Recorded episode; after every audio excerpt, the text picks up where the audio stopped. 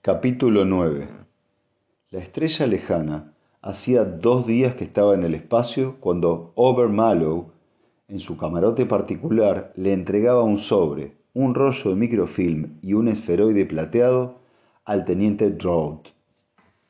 Dentro de una hora a partir de este momento, teniente, será usted capitán de la estrella lejana, hasta mi regreso o para siempre. Drought hizo un ademán de levantarse, pero Mallow le indicó con un gesto que permaneciera sentado. No se mueva y escuche. El sobre contiene la localización exacta del planeta hacia el cual ha de dirigirse. Allí me esperará dos meses.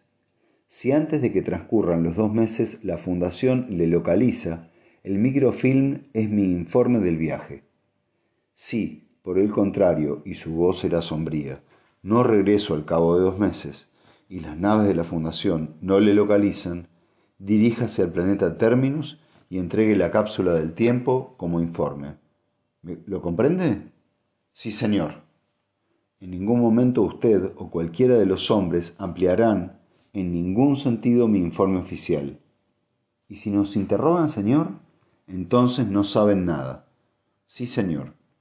La entrevista terminó y cincuenta minutos más tarde un bote salvavidas apareció al costado de la estrella lejana. Capítulo 10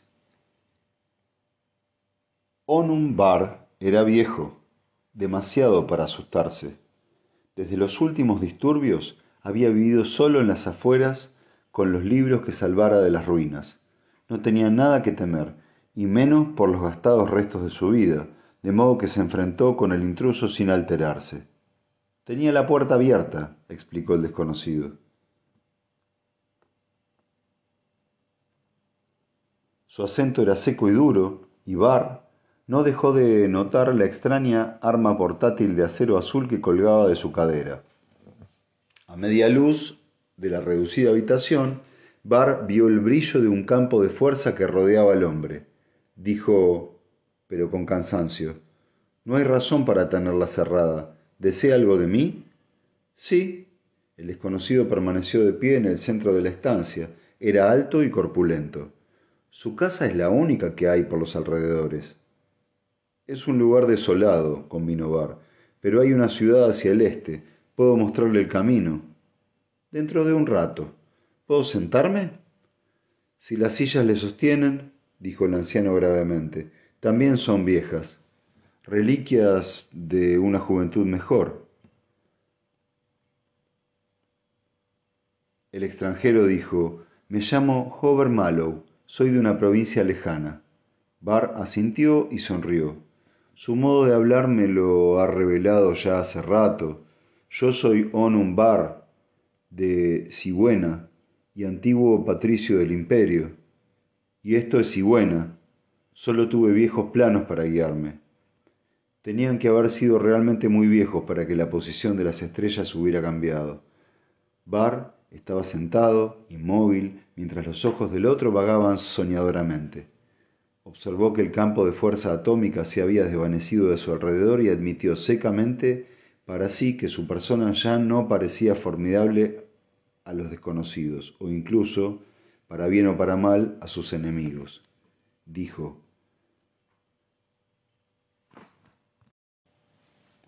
Mi casa es pobre y mis recursos escasos. Puede usted compartir lo que tengo si su estómago resiste el pan negro y el maíz seco. Malo meneó la cabeza. No, ya he comido y no puedo quedarme. Todo lo que necesito es que me indique cómo llegar al centro del gobierno. Eso es muy fácil. ¿Se refiere usted a la capital del planeta o del sector imperial? El hombre joven entrecerró los ojos. ¿No son las dos lo mismo? ¿No es esto buena? El viejo patricio asintió lentamente. buena sí, pero buena ya no es la capital del sector normánico. Su viejo mapa está equivocado después de todo. Las estrellas pueden no cambiar en siglos, pero las fronteras políticas son demasiado inestables. Es un verdadero contratiempo, enorme.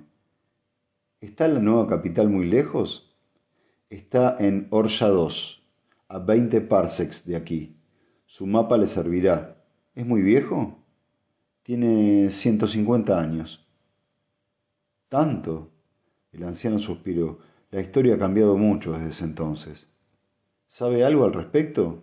Mallow negó lentamente con la cabeza. Es usted afortunado, dijo Barr. Ha sido un tiempo muy malo para las provincias, excepto durante el reinado de Stanel VI, y él murió hace cincuenta años. Desde entonces la rebelión y la ruina, la ruina y la rebelión, Bar se preguntó si estaría hablando demasiado, llevaba una vida muy solitaria y tenía muy pocas oportunidades de hablar con alguien. Mallow dijo con súbita agudeza, La ruina, ¿eh? Lo dice usted como si la provincia estuviera empobrecida. Quizá no en términos absolutos. Los recursos físicos de 25 planetas de primera categoría tardan mucho tiempo en agotarse, sin embargo, en comparación con el siglo pasado hemos caído muy bajo y aún no hay signos de recuperación. ¿Por qué está tan interesado en todo esto, joven? Es usted muy vivo y sus ojos brillan. El comerciante estuvo a punto de sonrojarse cuando los mortecinos ojos parecieron adentrarse demasiado en los suyos y sonreír ante lo que vieron.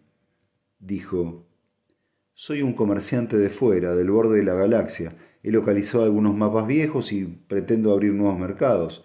Naturalmente me preocupa eh, oír hablar de provincias empobrecidas. No se puede ganar dinero en un mundo que no tenga riquezas. Vamos a ver, ¿cómo está Sigüena, por ejemplo? El anciano se inclinó hacia adelante. No podría decírselo. Quizá no esté tan mal. Pero dice usted, dice que usted que es comerciante. Parece más bien un guerrero no aparta la mano del arma y tiene una cicatriz en la mejilla. Malou sacudió la cabeza. No hay mucha ley en el lugar de donde vengo. La lucha y las cicatrices forman parte de los gastos generales de un comerciante. Pero la lucha solo es útil cuando hay dinero al final, y si puedo conseguirlo sin ella, es mucho más cómodo. ¿Encontraré aquí el dinero suficiente como para que valga la pena luchar? Apuesto que no me será difícil verme envuelto en una lucha. Nada difícil, combinó Bar. ¿Podría usted unirse a los remanentes de Wiscard en las Estrellas Rojas? Sin embargo, no sé si esto pueda llamarse lucha o piratería. O podría unirse a nuestro gracioso virrey actual, gracioso por derecho o asesinato, pillaje, rapiña y la palabra de un joven emperador legalmente asesinado.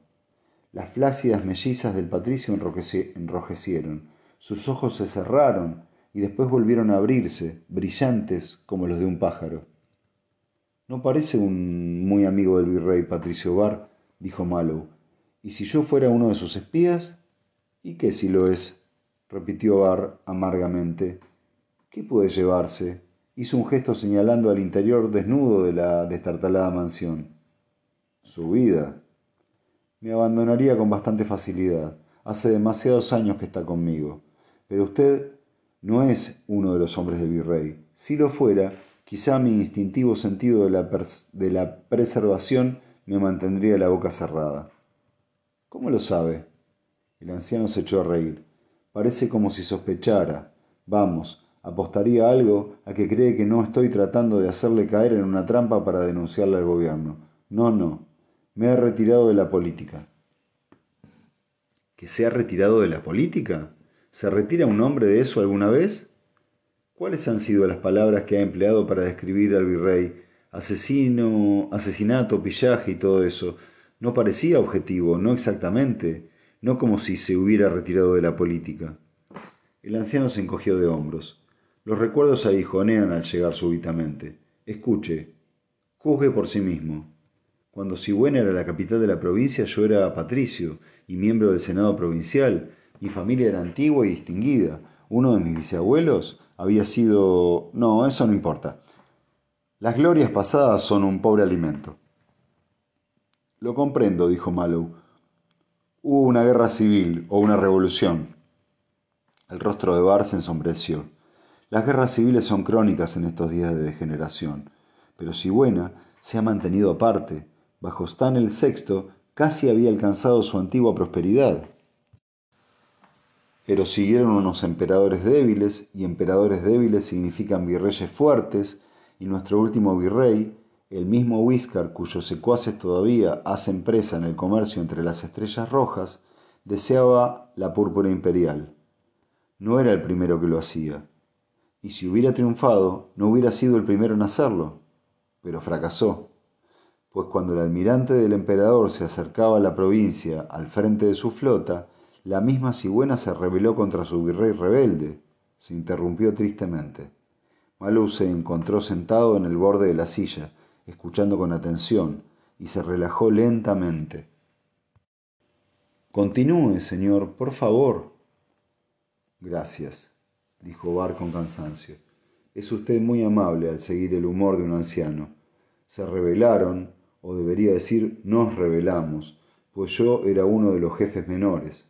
Whiskar se fue de Cigüena, poco antes de que pudiéramos atraparle, y el planeta, y con él la provincia, abrió sus puertas al almirante con un gesto de lealtad hacia el emperador. No estoy seguro de por qué lo hicimos. Quizá nos sintiéramos leales hacia el símbolo, sino hacia la persona del mismo emperador, un niño vicioso y cruel. Quizá temiéramos los horrores de un asedio. ¿Y bien? apremió Málogo amablemente. Bueno, fue Aquello no bastó al almirante. Quería la gloria de conquistar una provincia rebelde y sus hombres ansiaban el botín que tal conquista implicaría, de modo que mientras la gente seguía reunida en todas las ciudades grandes, aclamando al emperador y su almirante, este ocupó todos los centros armados y después ordenó atacar a la población con armas atómicas. ¿Y con qué pretexto? Con el pretexto de que se habían rebelado contra su virrey ungido por el emperador, y el almirante se convirtió en el nuevo virrey por virtud de un mes de masacre, pillaje y completo horror. Yo tenía seis hijos. Cinco murieron de distintas formas. Tenía una hija. Espero que muriera eventualmente. Yo me escapé porque era viejo. Vine aquí, demasiado viejo incluso para preocupar a nuestro virrey inclinó su cabeza gris. No me dejaron nada, porque había contribuido a expulsar a un gobernador rebelde y privado a un almirante de su gloria. Malou permaneció silencioso y esperó. ¿Qué pasó con su sexto hijo? preguntó luego dulcemente. ¿Eh? Bar sonrió amargamente. Está a salvo, pues se ha unido al almirante como un soldado corriente bajo un nombre supuesto. Es artillero en la flota personal del virrey. Oh no, veo lo que expresan sus ojos. No es un hijo desnaturalizado. Me visita cuando puede y me da lo que puede. Me mantiene con vida, y algún día nuestro gran y glorioso virrey se arrastrará hasta la muerte y será mi hijo el que le ejecute. ¿Y explica esto a un desconocido? ¿Pone en peligro a su hijo? No, le ayudo al introducir a un nuevo enemigo, y si yo fuera amigo del virrey, le diría que desplegara todas sus naves hacia el espacio exterior y limpiara hasta el borde de la galaxia. ¿No hay naves allí? ¿Ha encontrado alguna? ¿Le ha dificultado la entrada alguna guardia espacial? Con muy pocas naves y las provincias fronterizas llenas de intriga e inequidad, no se puede malgastar ni una sola para guardar los soles bárbaros exteriores. No nos, no nos habían amenazado no nos había amenazado ningún peligro desde el fragmentado borde de la galaxia hasta que usted llegó. ¿Yo? Yo no represento ningún peligro. Habrá más de usted. Malo meneó la cabeza lentamente. No estoy seguro de comprenderle. Escuche. Había una entonación febril en la voz del anciano. Le he conocido en el momento de entrar. Tiene un campo de fuerza alrededor del cuerpo, o lo tenía cuando lo he visto por primera vez. Sí, lo tenía. Bien, eso fue un error, pero usted no lo sabía. Sé algunas cosas. En estos días de decadencia no está de moda hacer culto. Los acontecimientos se suceden con gran rapidez, y el que no lucha contra la marea con armas atómicas es barrido para siempre, como yo lo fui. Pero yo era instruido, y sé que en toda la historia de la energía atómica nunca se ha inventado un campo de fuerza portátil. Tenemos campos de fuerzas enormes, capaces de proteger a una ciudad o incluso a una nave, pero no a un solo hombre. Ah, Malo frunció los labios. ¿Y qué deduce de todo esto? Ha habido historias que se han filtrado a través del espacio, viajan por extraños caminos y se deforman a cada parsec. Pero cuando yo era joven, había una pequeña nave de extraños hombres que no conocían nuestras costumbres y no podían decir de dónde procedían. Hablaron de unos magos existentes al borde de la galaxia, magos que brillaban en la oscuridad, que volaban sin ayuda por el aire, y a quienes las armas no afectaban en modo alguno. Nos reímos, yo también me reí, lo había olvidado hasta hoy, pero usted brilla en la oscuridad y no creo que mi pistola, si tuviera una, le hiriera. Dígame, ¿puede volar por el aire tal como está sentado ahora? Mallow dijo con calma, no puedo hacer nada de todo eso. Barr sonrió. Me alegra la respuesta. Yo no examino a mis huéspedes, pero si hay magos, si usted es uno de ellos, puede haber algún día un gran influjo suyo o de usted. Quizá eso fuera lo mejor, quizá necesitemos sangre nueva. Después murmuró algo para sí y prosiguió, pero también funciona del otro modo. Nuestro nuevo virrey también sueña, como lo hacía nuestro viejo Wiscard. También con la corona del emperador, Bar asintió. Mi hijo oye rumores. En él se quitó en él se quitó personal del virrey. Mi hijo oye rumores. En el séquito personal del virrey es imposible evitarlos, y me los cuenta. Nuestro nuevo virrey no rehusaría la corona si se le ofrecieran, pero conserva su línea de retirada. Algunas historias dicen que, a falta de las alturas imperiales, planea erigir un nuevo imperio en las regiones bárbaras. Se dice pero yo no lo juraría, que ya ha dado una, a una de sus hijas como esposa a un reyesuelo de algún lugar de la periferia, no marcado en los mapas. Si uno prestara oídos a todas las historias, lo sé, hay muchas más. Soy viejo y digo tonterías, pero ¿qué dice usted? Y aquellos penetrantes y ancianos ojos le examinaron fijamente. El comerciante reflexionó. No digo nada, pero me gustaría preguntarle algo. ¿Tiene buena energía atómica? No, espere. Sé que posee el conocimiento de la energía atómica. A lo que me refiero es si a si tienen generadores de energía intactos o si los destruyó el reciente saqueo. ¿Destruirlos? Oh no. Medio planeta hubiera sido arrasado antes de tocar la estación de energía más significante son irreemplazables y abastecen la energía de las naves.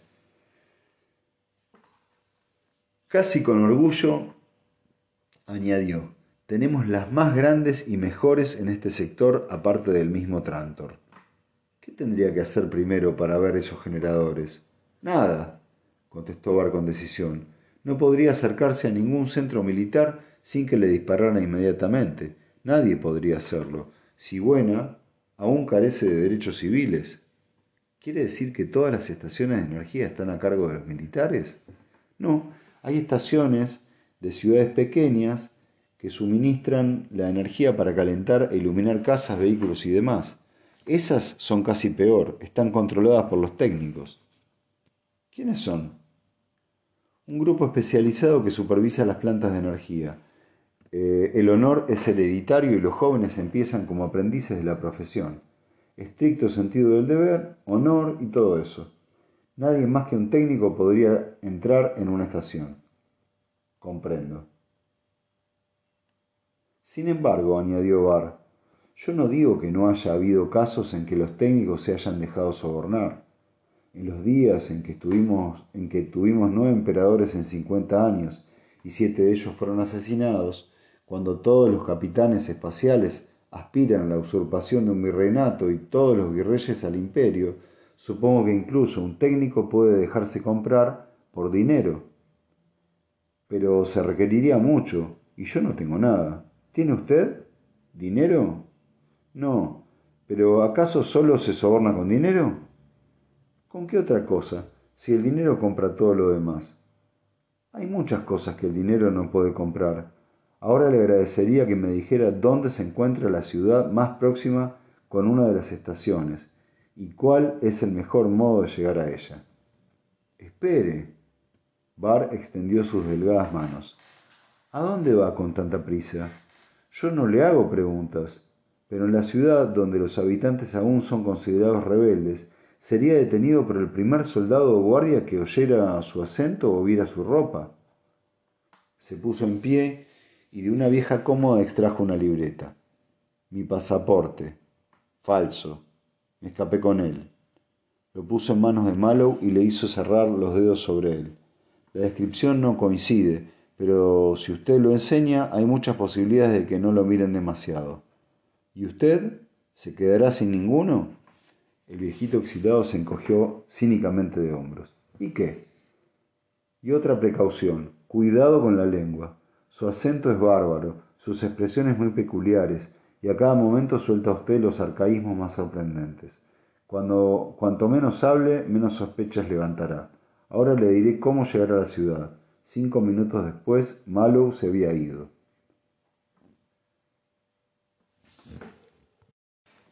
No se volvió más que una vez, un momento hacia la casa del viejo Patricio antes de irse definitivamente. Y cuando Onum Bar salió a su pequeño jardín al día siguiente, encontró una caja a sus pies. Contenía provisiones, provisiones concentradas como se encuentran a bordo de una nave, y tenían un gusto y una preparación desconocidos para él. Pero eran buenas y duraron mucho tiempo.